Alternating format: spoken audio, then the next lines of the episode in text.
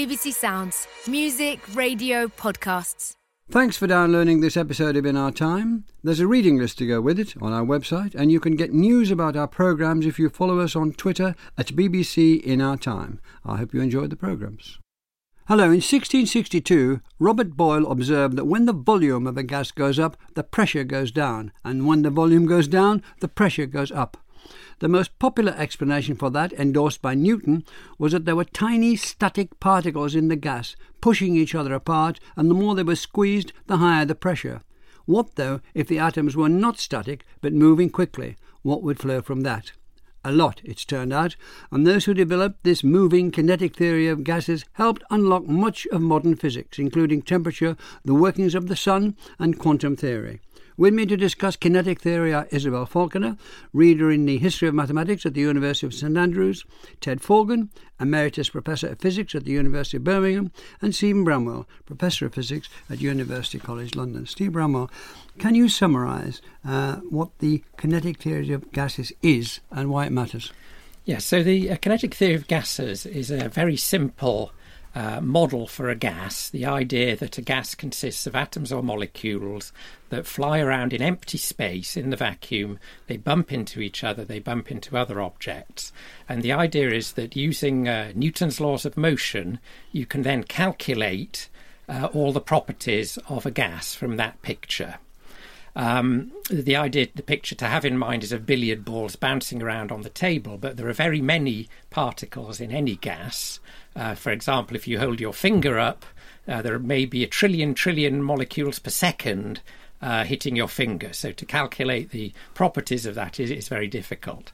Now, uh, kinetic theory is uh, very uh, important for many reasons. It's important. Can I just can I yes. say, kinetic means relating to or resulting from motion? Yes. So kinetic comes from the Greek word for, for motion. So so the key point is that the molecules move through the uh, the vacuum. So they move through empty space and uh, they bump in, they, they collide with each other and they collide with uh, other objects, and, and this gives rise to their properties. So they can exert force through their collisions, for example. So I interrupted you.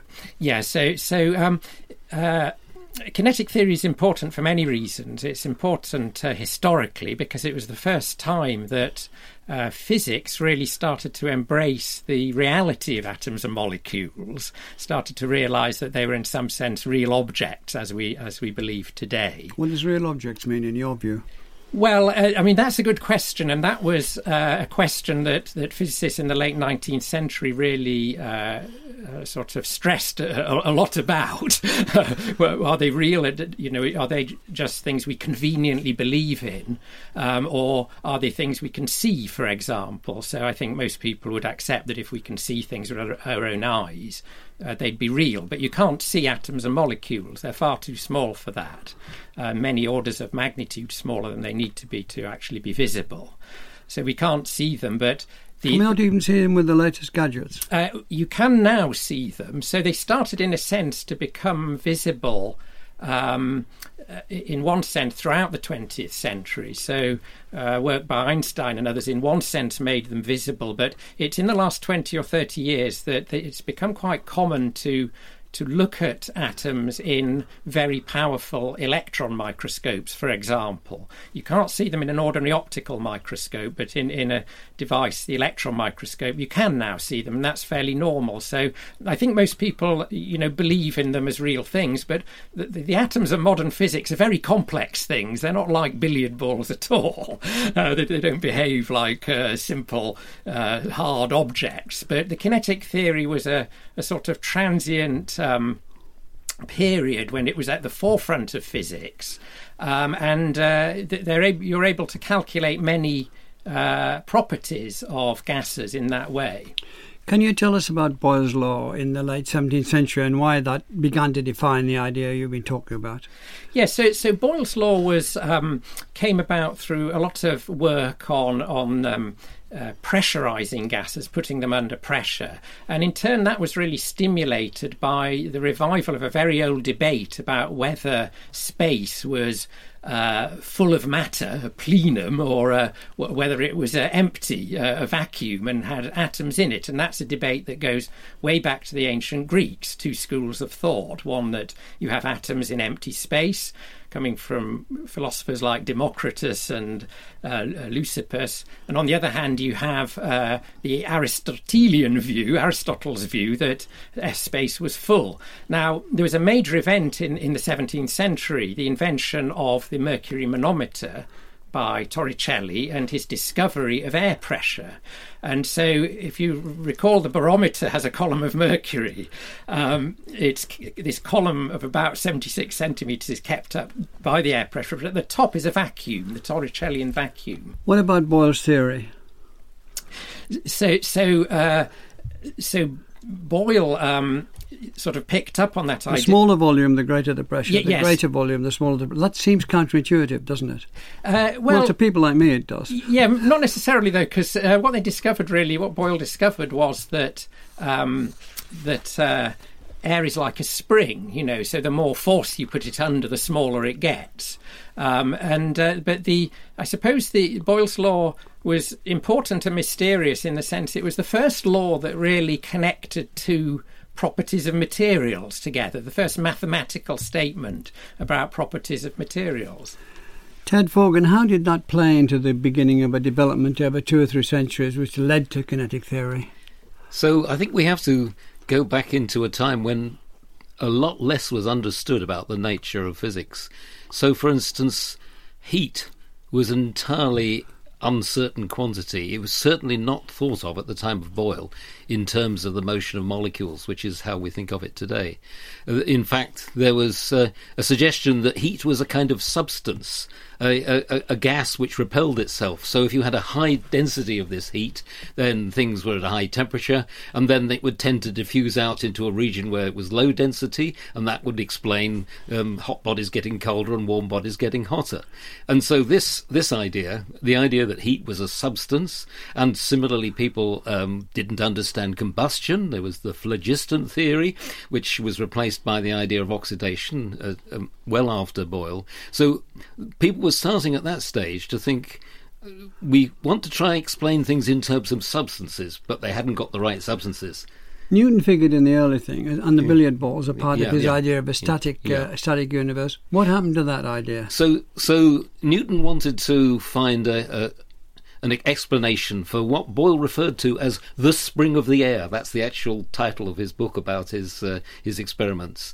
And and The and weight, fi- the, we're under an ocean of air. Yeah. Uh, no, no. The idea, for Under instance, if you, if you operate a, a bicycle pump and you push Oh, down I on the see. handle, Yeah, yeah, and it feels Yeah. like you're compressing a spring.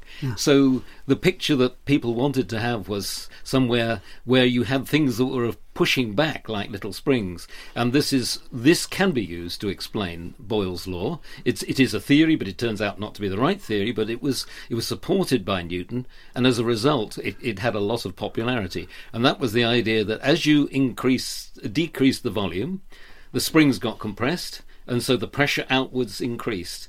And, and Newton actually took this a little bit further. He did a bit of mathematics and said, now let's imagine that each of the individual atoms, so he was believing in atoms, are going to repel each other with a force that varies with distance. It turns out it's not the inverse square law, it was inverse distance law that Newton proved was the right one. And then that was able to explain, explain Boyle's law. It was a theory, it was a wrong theory, but it was a widely accepted theory at the time. What did the Swiss physicist uh, Bernoulli add to the uh, to the argument? So Bernoulli, he was well ahead of his time. Um, he he was uh, while while people think- time? Can you give us a date? Oh, the, the time. Uh, I think he was the um, early um, 18th century. Um, so he he wrote a, a book in Latin uh, about hydraulics, and that is what is mainly remembered for today. That um, he he produced the equation which uh, accounts for the lift of aircraft wings and is well remembered by modern day physicists as the most important equation. And and he was thinking not in terms of these um, things like uh, heat as a substance. He was he was the first person to really express the idea of kinetic and potential energy. The idea that if you raise an object high in the air, then it's got a high potential energy, and if you let it drop, that turns into kinetic energy. So he had that idea, and that was how he explained the motion of fluids and how if you uh, make a hole in the bottom of a barrel, how the water flows out. All these things were things that Bernoulli was thinking about. So he was thinking very much like a physicist. And he was the first person to actually produce a kinetic theory. He, he in his book, I've only seen the picture, I haven't read the Latin. Uh, he showed a picture of a of a, a, cylinder with a piston and a weight on top of the cylinder, and his his idea was that the molecules were hitting the bottom of the piston and keeping the weight against the, the force of gravity. So he really was the introducer of kinetic theory, but against this background, his work just disappeared. It was a chapter in a book on hydraulics. Isobel Falconer, another man, Robert Brown, made an observation that was relevant in the 19th century as we move through towards the present day. What did he add? Yes, that's right. Um, Robert Brown was a he was a Scottish uh, botanist and microscopist. He became one of the mo- foremost microscopists of his day and did a lot of work um, looking at plant pollination. He was one of the first to observe the cell nucleus. He'd been on an expedition with Matthew Flinders to Australia, collected a lot of plant species, and he was trying to um, classify them. In 1827, he was looking at pollen under a microscope um, as part of his experiments on plant pollination. The pollen was suspended in a glass of water, and the pollen actually burst open into a lot of little grains. And under the microscope, he could see that these grains didn't just sit there in the water, they danced about in a very irregular, jittery manner. Well, his first reaction was to think that this coming from a from a plant, from pollen, they might actually be live in some way and propelling themselves. Um, so he did more experiments and he tried rock dust, which was definitely ina- inanimate, and very tiny particles of rock behaved in exactly the same way if they were suspended in water. They jittered about in the same way. So it clearly wasn't to do with these tiny grains being alive in any sense. And they also, the motion was far too irregular to be explained by some sort of thermal current in the water or any convection current in the so water. So, what did you conclude? He didn't really know what to conclude. And for the next 70 years, um, people followed these experiments up and they still didn't know what to conclude.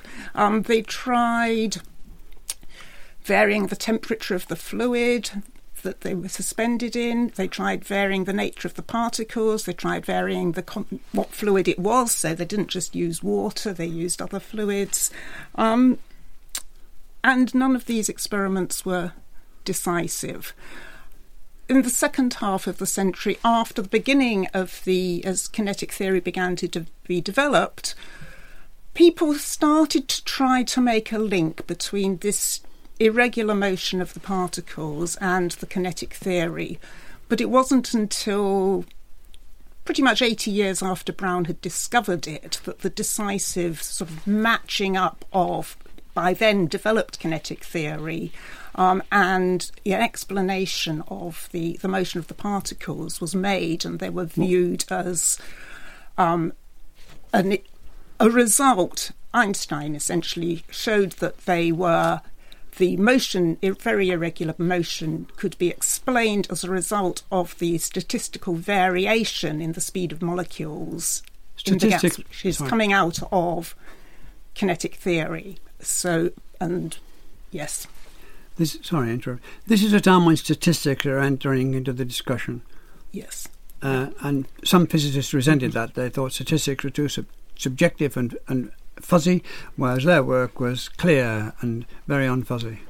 Yes, I think, I think there are two strands, if you like, to the way statistics entered into physics. Um, and the first was at the beginning of the 19th century out of probability theory. Um, probability theory having been developed in the 17th and 18th centuries, largely in the context of gambling and a bit in the context of life insurance and annuities.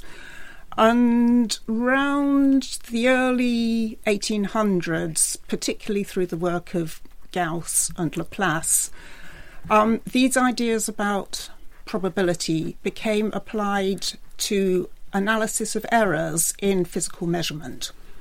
Can we come back to that a bit Yes. later? Because what I'd like to go to now, Steve Bramwell, is the laws of thermodynamics and how that changed the uh, discussion. Yes, uh, absolutely. So, so while this was work of Robert Brown and others was going on, there'd been quite some developments in understanding what heat was and how it relates to work. So, work is lifting a weight, for example, and heat we all, we're all familiar with. Um, as Ted said earlier, people originally thought heat was a fluid, but by about 1850 it was realised that both heat and work were forms of energy, or more technically, energy transfer. Now, the, the two laws of thermodynamics were formulated around that time. The first law is the law of energy conservation. So, energy comes in different forms. Heat is one of them, but it can be converted to other forms. Uh, but the total amount of energy is always the same, it's conserved.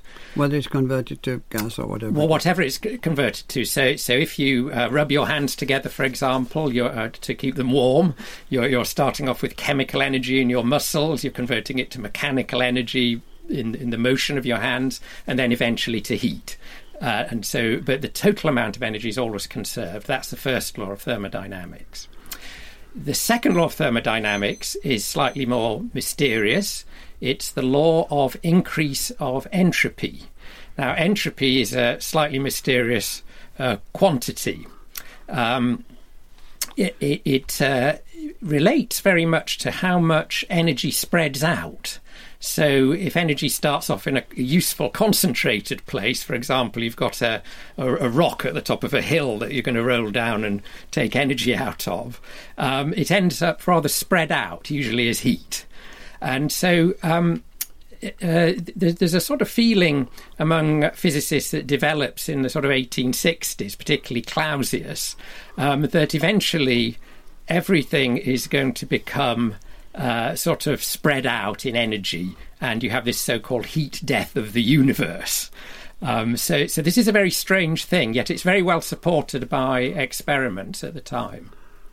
Ted, Ted Forgan, can you take us on with that? Um, Clausius has been mentioned. Can you say what he added? And can you talk a bit more about entropy? The word random was introduced in the notes I had. Yes, so entropy actually. So entropy can be thought of in two ways, and I think this represents the two strands of thermodynamics. So there is the kind of things that Steve was talking about, which is uh, heat and work and, and the operation of heat engines and all that kind of thing. But there's also the idea of thinking about this from a microscopic point of view, what the atoms and molecules are really doing.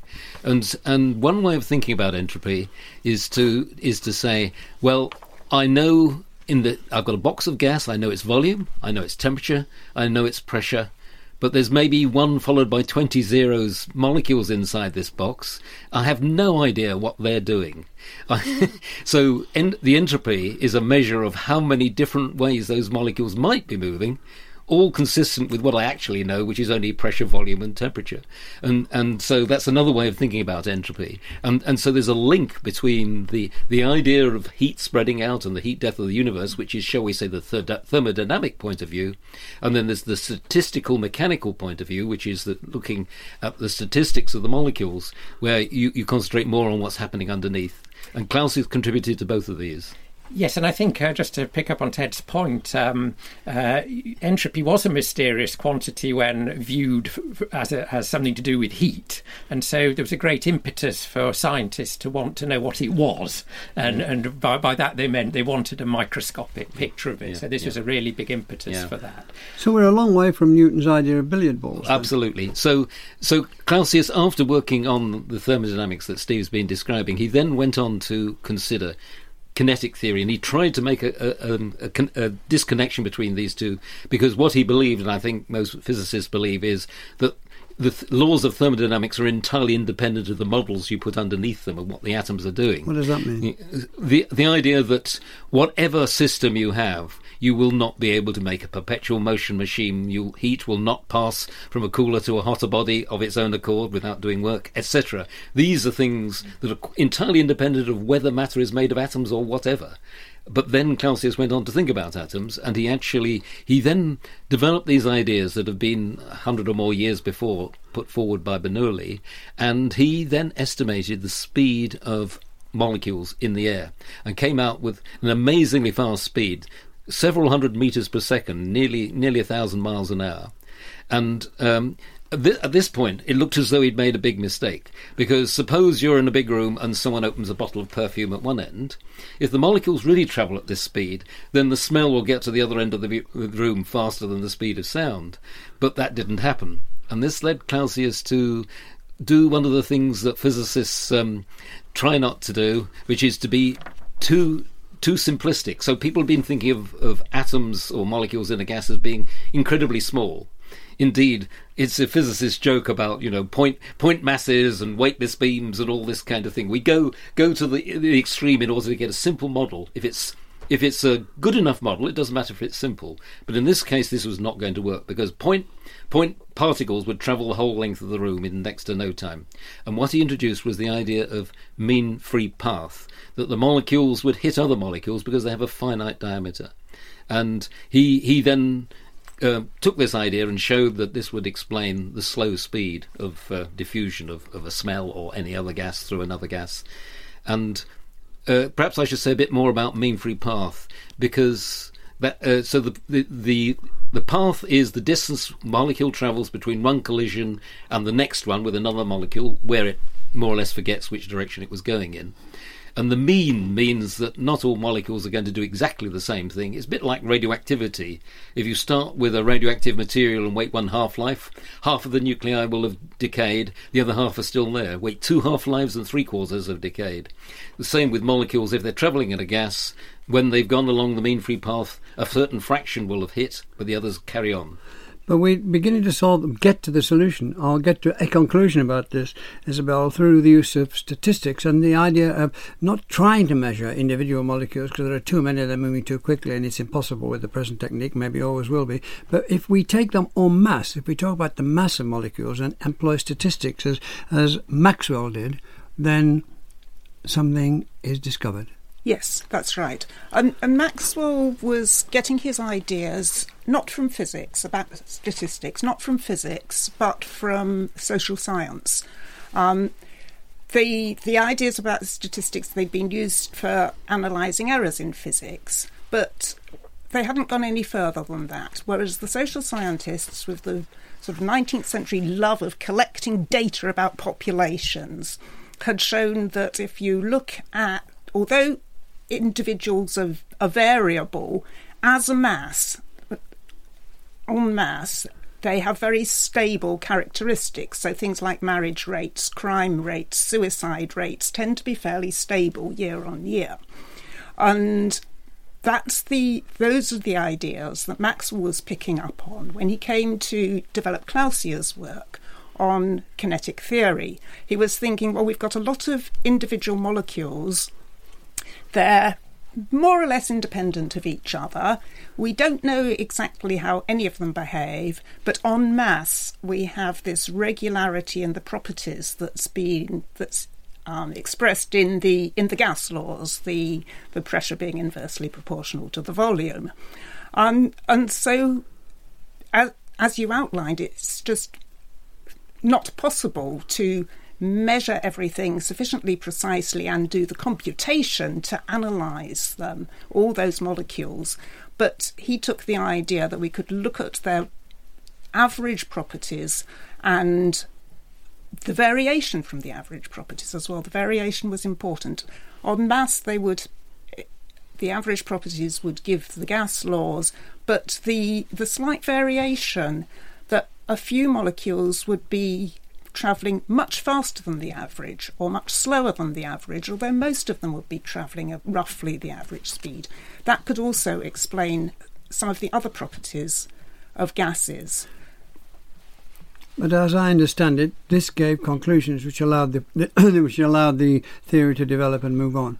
That gave yes, and the conclusions were initially, some of the conclusions were very unexpected. Indeed, it seems that Maxwell, when he first published his paper, thought he was likely to be disproving the kinetic theory rather than proving it. Can you take that on, Steve? Why did, Steve Bramwell, why did you think so?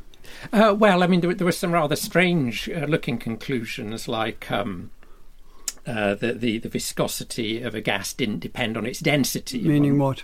Uh, that means that uh, you know the viscosity is maybe how a part how let's say you drop a ball in in the air how it how it's slowed down by interacting with the air.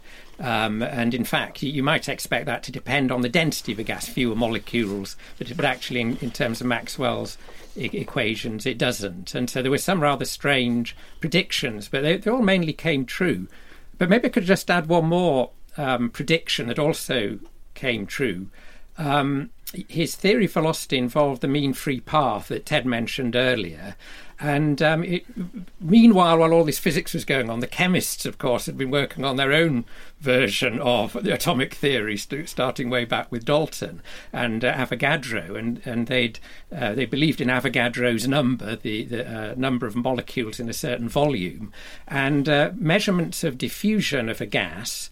Uh, giving the mean free path and hence the molecular diameter allowed the first um, a proper estimate of Avogadro's number, and so, suddenly physicists and chemists together could uh, tell you how many molecules there were in this room, for example.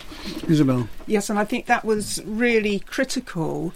Um, it gave you a measurement. It gave you a measurement not only of the number of molecules, but also you could find out the size of a molecule, and that there was a very strong belief among a lot of prominent physicists, including the, the very influential William Thomson, later Lord Kelvin, that if you could measure something, then it was real. Mm-hmm. And Thomson said, you know, this brought atoms and molecules out of the metaphysical into the world of quantitative science. The fact that you could measure it made it real.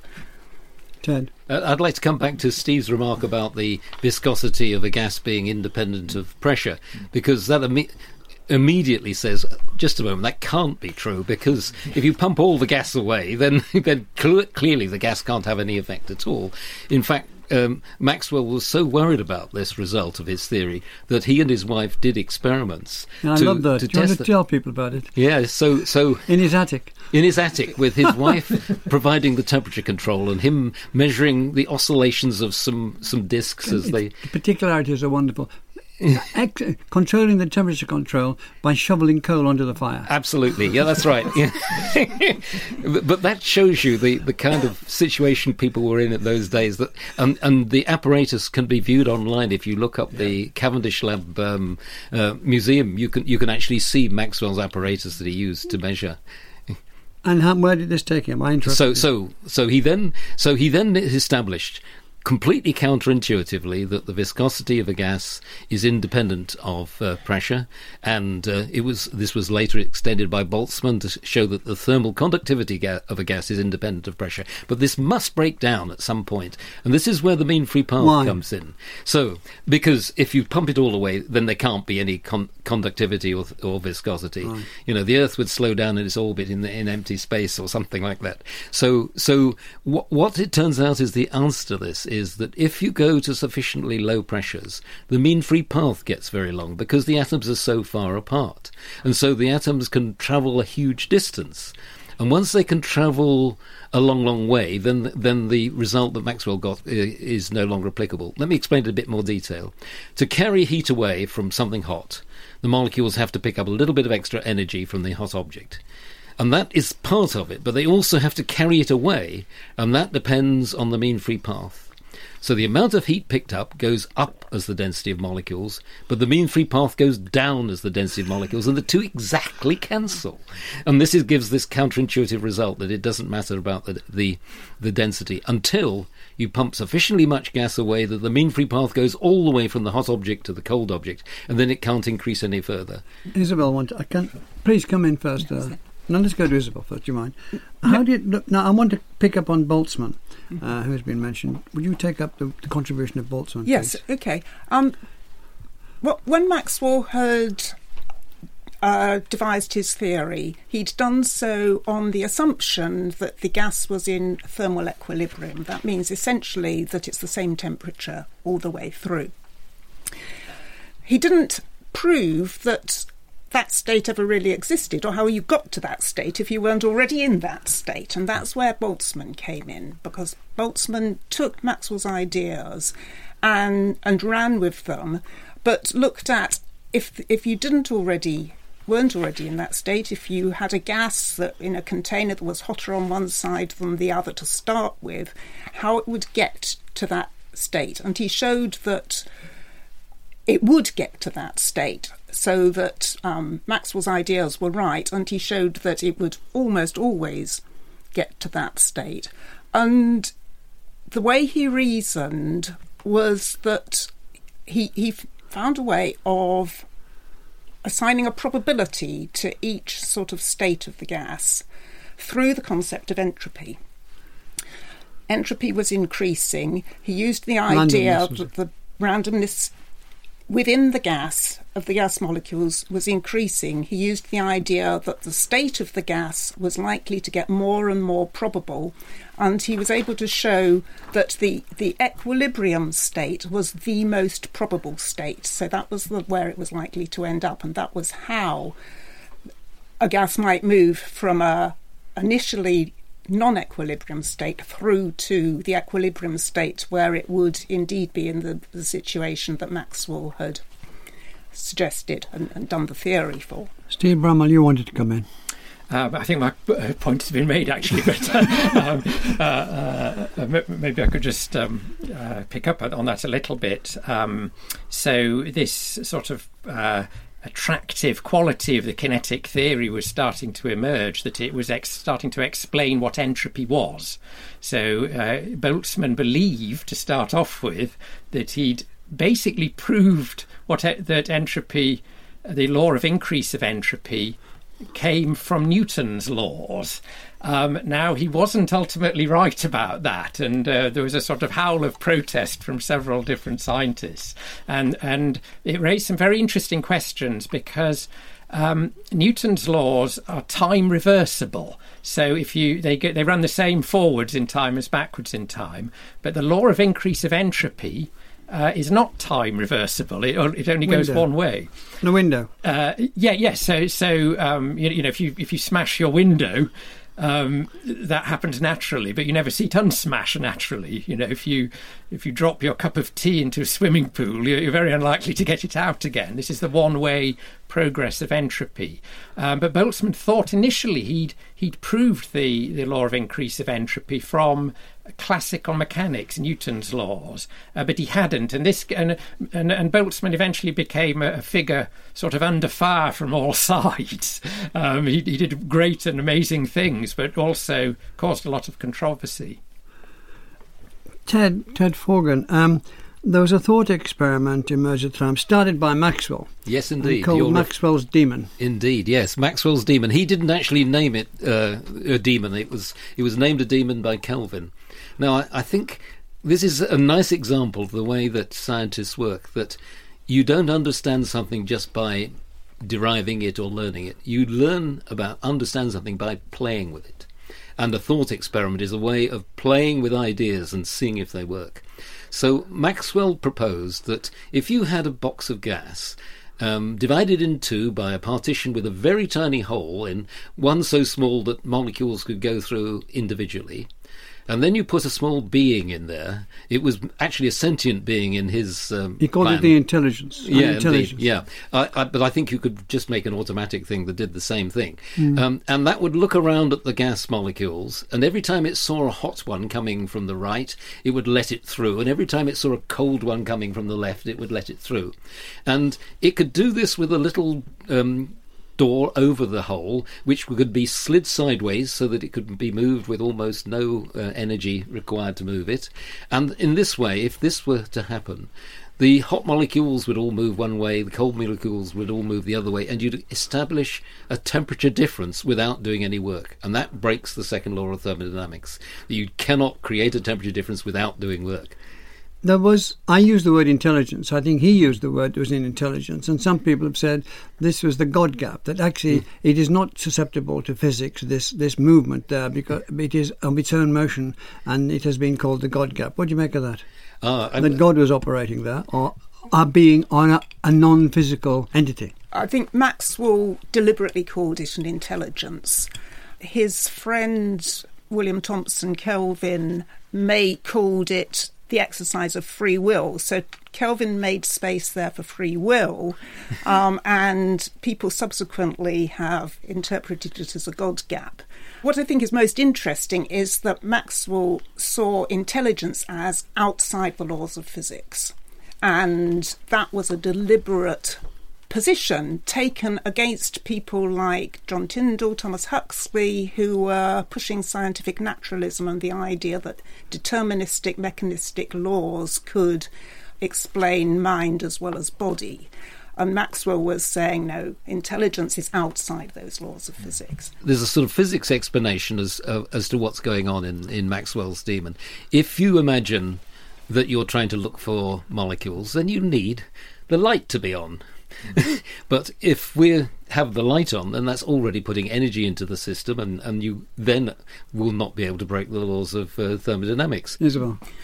The attempts to solve this or, or understand this problem also acted as a, a great stimulus to the rise of uh, the development of information science, what we now call information science. And they tried to understand it in terms of the information that the intelligence would need to take in in order to make this decision, storage of that information, and then destroying that information. And in their terms, that destruction of the information actually increases entropy to an extent that counterbalances the decrease you get from what the demon is doing. So, we arrived at a place in the history of the development of this idea, uh, Steve Bramwell, where kinetic theory is established and accepted. Uh, what did it help to reveal?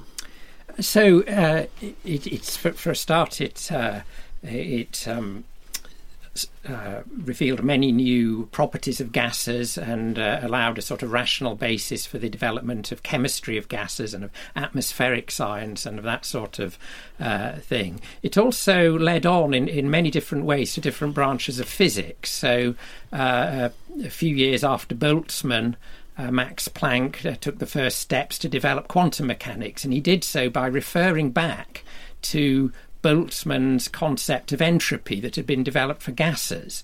And now we can sort of, with modern knowledge, we can see the relationship because Planck studied light, and, and light can be thought of as a gas of photons, little particles, if you like, of light. Uh, so that was one thing it led to. Another thing, it, it developed into this major branch of, of physics uh, called statistical mechanics, which is really a sort of major generalization of kinetic theory to all sorts of matter and indeed to other systems as well. And that's really one of the great uh, pillars of modern physics. There are four, and that's one of them. Yeah, well, I think you know the others are probably quantum mechanics, uh, relativity, and particle physics. Um, uh, the statistical mechanics has a special property of, of, of being relevant to all branches of science, you know, and um, and mathematics as well, and it, it, really has huge relevance. Though it's not as fundamental. Uh, physicists don't think it's as fundamental as as particle physics, say, or, or, or relativity. Ted, um, how does kinetic theory apply to the work you do in your laboratory? Well, I think one of the things that uh, we never got around to mentioning earlier was, and this was discovered way, way back by Bernoulli, is that the kinetic energy of a gas uh, is proportional to temperature. And uh, if you then extrapolate that down to zero kinetic energy, you come up with approximately minus 273 centigrade. And so, one of the things that came out of kinetic theory was the prediction of the existence of an absolute zero of temperature, which took a, a, while to be accepted because no one knew for sure what would happen if they went went down to low temperatures. And indeed, uh, Scottish physicist Dewar after whom vacuum flasks are named, and, and Kamerlingh Onnes, all tried to liquefy the so called permanent gases. Kamerlingh Onnes liquefied helium helium, the lowest temperature one, and thereby discovered superconductivity. And and so absolute zero is now much accepted and is an important part of the work I do, which is mainly to, to do with superconductors, which have been going up in temperature in recent years, but even the uh, even if you want to use them, you really need to keep them in liquid helium. And for instance, whenever you have an MRI scan, you'll have a container of liquid helium. The, con- the insulation is provided by that vacuum, which is sufficiently good that Maxwell's statement that the heat will get through the low pressure gas is no longer true. And um, and so it's, it has an important practical application in the kind of research I'm doing on superconductors. Steve. Of course, we shouldn't forget about Brownian motion. I think we, we, we were discussing it earlier, and uh, Einstein in in in, um, in 1905 uh, basically applied kinetic theory to Brownian motion, and and rather interestingly, This is the pollen in the water. this is the pollen uh, jittering around in the Yeah, water, and yeah. basically, what I, one of the things Einstein realised really was that the, the pollen was behaving in a, in a way like a giant molecule, um, interacting with other with, with much smaller molecules in the liquid. Uh, but he that was really kinetic theory made visible, uh, and so um, a lot of the critics of of, of um, of kinetic theory just melted away at that point. Uh, and and as as we said right at the start, you know, why why do we believe? Uh, in in atoms, well, people started that process uh, with Einstein and making kinetic um, uh, uh, theory visible in that way. And and actually, he didn't need Maxwell's demon for that. He did it directly. Isobel, would you like to talk of any legacies? Uh, we've talked quite a bit about uh, some physical legacies. Um, there's one in mathematics, and that's ergodic theory. And this came out of Maxwell and Boltzmann's work, and the way they were thinking about the different states that a gas could be in. They had the idea that these states were changing through time, and they needed to work out the probabilities. But they suggested that instead of waiting a very long time for a gas to pass through every possible state, actually you could have a very large number of essentially identical gases and look at the probability of the state that each of them was in. And that's become very powerful in mathematics. Finally, Steve. Um, I think what, one one thing to realise about um, modern physics is the fundamental physics, that of the smallest possible particles uh, that go way inside an atom, um, is so far removed from everyday problems that you need to do lots of approximations to. Um, uh, to, to sort of treat normal scientific problems, and so um, kinetic theory is now understood as as just one of those approximations, but a very important one because it's the only way we can deal with very large numbers of things, and we're talking truly large numbers. Thank you very much, uh, Isobel Falconer, Ted Forgan, and Steve Bramwell. Next week, the United States President who aimed to reconstruct America after the Civil War. That was Ulysses S. Grant. Thank you very much for listening. And the In Our Time podcast gets some extra time now with a few minutes of bonus material from Melvyn and his guests. We didn't mention Ernst Mach and his. Um, we didn't mention away you go. no, Uh, so Ernst Mach, great, very fascinating figure. He he was a sort of fine experimentalist, but uh, became more famous as somebody who sort of had a genius for picking holes in other people's science, essentially. So his his attack on Newton famously uh, inspired Einstein to create his theory of relativity. But Ernst Mach resisted the kinetic theory, the atomic theory, on the grounds that he, he said you sh- you know you shouldn't believe in things that you can't directly confirm. You know, maybe we, he, he was talking a bit like we talk about string theory today. Maybe yes, Isobel. Yes, he was. He was at a time when there was a. uh, he was a, part of what uh, the energeticist Yeah. movement, which said, "Look, we don't actually need these hypotheses about atoms and molecules to explain what we actually see at a macroscopic level." And they argued very strongly, as Steve has said, for confining your science to what you could actually observe. Mm. Now that went through, so kinetic theory really went through a sort of a low point from mm. about 1880 to about 1900. And as I think it was Ted was saying, Paul Boltzmann was really beleaguered mm. and he, fighting for kinetic theory, he didn't really quite spot that the tide was turning around Hmm. 1900 as Planck was applying ideas from kinetic theory and then Einstein was coming in. And poor old Boltzmann committed suicide. He was so unhappy about it in 1906, just ahead and not knowing that he'd just been nominated for the Nobel Prize in 1907, which I always think Oh, I didn't know yeah, that no, last bit. yeah. Yes. I mean, it, it sort of goes back to maybe something Ted said earlier that you, you know the thermodynamics is such a beautiful thing in itself that it only involves real quantities. You know, so when you, t- I don't I don't know about you, Ted, but when I've taught thermodynamics, I start becoming a bit of an energeticist myself. You know, so you don't need to worry about molecules here. Just uh, I think the idea that just because Yeah. you can't see something that it doesn't doesn't exist. I mean, was just about to bring Yeah. that up. yeah. Yeah. The- There's the- some molecules going on between us. Precisely what I was going to bring up. I love that. Just because you can't see it doesn't mean it doesn't exist. I'm all for that. because you know, in in a court of law, if uh, A committed a crime, you don't actually have to have B seeing A do it. Circumstantial evidence is sufficient, and after a while, the evidence all adds together. I think there's quite a nice analogy of this in in particle physics. Back in the 1960s, um, people were discovering a whole zoo of subatomic particles, and they produced a theory called uh, a unitary theory, which uh, w- gave a kind of pattern, and then quarks, or quarks as some people pronounce them, were invented as an explanation of this symmetry. And there was absolutely no evidence at that time that they actually existed. And it was only about four years later that they, by going to higher energies and looking inside a proton, they could show that there were quarks inside. And, and actually, it's even more extreme than that, because even up to today, and we think forever, a free quark will never be discovered. They can't escape from each other. So these are things that you can see indirectly inside other subatomic particles, but you can't actually isolate one of them. Hmm. And so, but if you ask any high energy physicist, do they believe in them? They say absolutely, yes. It's coming from that idea of Kelvin's that if you can measure it, it's real. If you can, and if you can construct some sort of an instrument that gives you a measurement Yes. for it, then it then it's real. I think to be fair to Mach, yes. of course, you know, people were. Uh, well, all this highbrow stuff was going on. You know, sort of ordinary scientists, particularly chemists, were getting very carried away with atoms and molecules at that time. And you know, he was probably sounding a warning that you, you know maybe we need a bit more evidence for this. Uh, and uh, you know, sometimes those sort of annoying I mean, it's generally considered that Mach Mach was very unhelpful at this point. You know, he might have um, he might have shut up for a while, but uh, but I think he he had a a reasonable point to make. You know that um, you should at least ask the question: What's your evidence for all these ideas?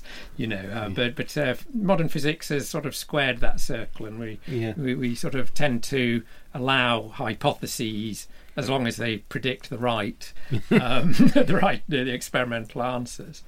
Yeah, well, we, we saw right at the beginning that uh, Newton produced Yeah. a theory that explained Boyle's law, but it wasn't the right Yeah, theory. yeah, So exactly. it's just satisfying experiment isn't enough. It has to be a Yeah. whole lot of evidence adding together, I Yeah. think, to be sure. Yeah. I was going to say that I think one of the attractions of kinetic theory, and I've enjoyed teaching it, is that it's the very first Yes, theory exactly. where you can really start from first Mm. principles and explain a property of something. A gas is, after all, one of the simplest systems, and the molecules are far apart, as we know, because a gas is a thousand times less dense than a liquid or a solid, typically. And so you start from Newton's laws and you can explain its properties. It's And, yes. and it provides an, a nice example of something that okay it's slightly idealized but but you can then use these ideas and in fact people use them for instance in semiconductors and in metals people use the idea of a mean free path with the gas of electrons. It's not quite the same statistics because Pauli exclusion principle comes in but nonetheless the ideas apply there.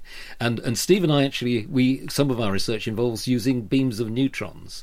And the neutrons are produced at very high energy but then they hit the moderator and it's like a gas coming into equilibrium with the walls uh, of its container. And they come out with a Maxwell Boltzmann distribution along tubes to the experiment and we use them for looking inside materials Absolutely. I, I was I was just going to pick up um, also on that. I think as well, running through both the whole debate about atoms, but also about uh, the kinetic theory. There's a possible. There's certainly, as we mentioned before, an issue around indeterminacy, free will. There's also a possible theological as you indicated, strand that is coming into the work that's done on atoms by, by a number of physicists on, on, complex atoms that might explain the chemical properties and things. Um, there's Maxwell's idea that all atoms of an element are identical, and this means they must be in some way, he called them manufactured articles. And then you beg the question well, who did the manufacturing? And that certainly again for some Victorian physicists was God clearly did the manufacturing. Yeah. Is it, is it fair to say that um, atomic theory suffered for a long time of being thought to be atheistic over the centuries? I, am not sure that it's as, as simple. As yes, simple there, was, there, was, there was a there was a belief when when it was um, tied to those early Greek ideas mm, mm. that you were talking about. Mm. Then yes, yes, but I think they'd lost that okay. by the the 19th century.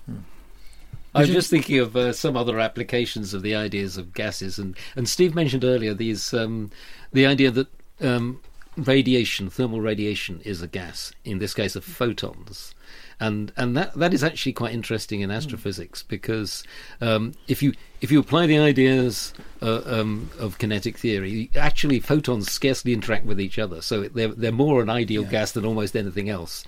It, they they differ though from the, the Maxwell Boltzmann thing because they all travel at the same speed. In this case, the speed of light, um, and also they differ in that their their number is not constant. You as the temperature goes up, you get more and more photons. But what they st- do exactly like um, a gas is that um, radiation can exert a pressure. Isobel, last word. And I think that what that's exemplifying is another reason for the the kinetic theory was accepted was not particularly because of any experimental evidence, but just that the methods and approaches were becoming too useful to drop. And uh, Ted's just given us a great example of some of those methods and approaches applied to photons. Well, thank you all very much. Uh, here's our man. Here's our man with the offer you can't refuse. Tea, please. Tea, uh, tea I think tea. Tea, please. Yes. In Our Time with Melvyn Bragg is produced by Simon Tillotson. This is Planet Puffin. There's a fair chance you will get bitten at some point. Planet Puffin is a new podcast coming to you from a tiny island off the east coast of Scotland. Across the summer, we're going to be following the breeding season, no matter what it takes. Now, there's an encouraging piece of uh, yeah, there's poo at the entrance. There's some nice white guano. So, Becky, I'm going to let you take the first game of Puffin Roulette. Ah, ah! Summer 2019's hottest Puffin podcast. Well, only Puffin podcast. For BBC Sounds.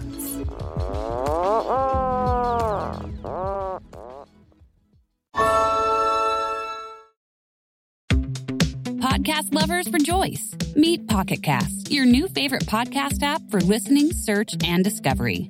Our beautifully designed app gives you more control makes it easier to find and organize podcasts, and offers powerful tools to customize listening. To hear all your favorite shows, download our free app at pocketcast.com or find us in the Apple app or Google Play stores.